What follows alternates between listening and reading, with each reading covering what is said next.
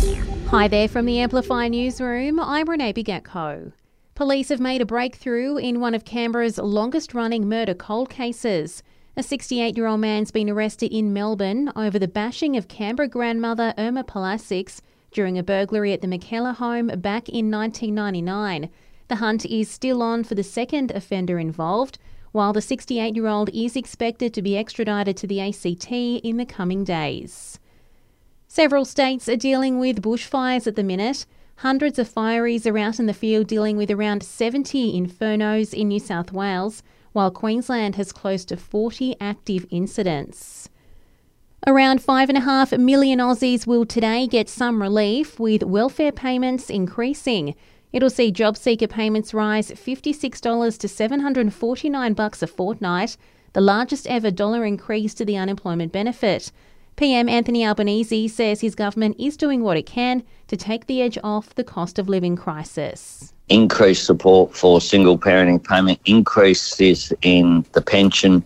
1st of September, our cheaper medicines policy of 60 day dispensing rather than 30 days, cutting the costs in half.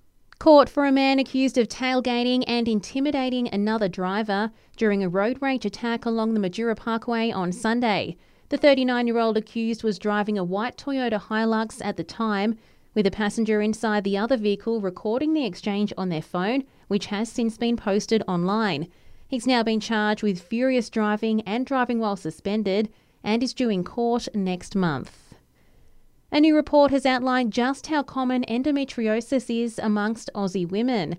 By the age of 49, around 1 in 7 will be diagnosed with the disease, Catherine Folks from the Institute of Health and Welfare here in Canberra says diagnosis numbers aren't the only thing on the rise. There's been significant growth in endometriosis related hospitalisations in the last 10 years.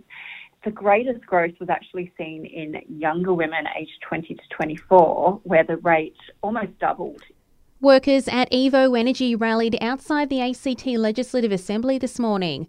The members of the Electrical Trades Union asking for a please explain from the Chief Minister and Energy Minister as they continue their fight for better pay amid the cost of living crisis. And you may notice works to upgrade and repair Canberra's roads being wrapped up, with resurfacing season officially underway in the ACT. The warmer weather providing better conditions for the works to be carried out.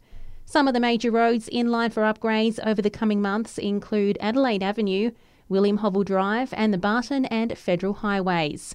And that's the latest in news. We'll have another update for you right here later this afternoon.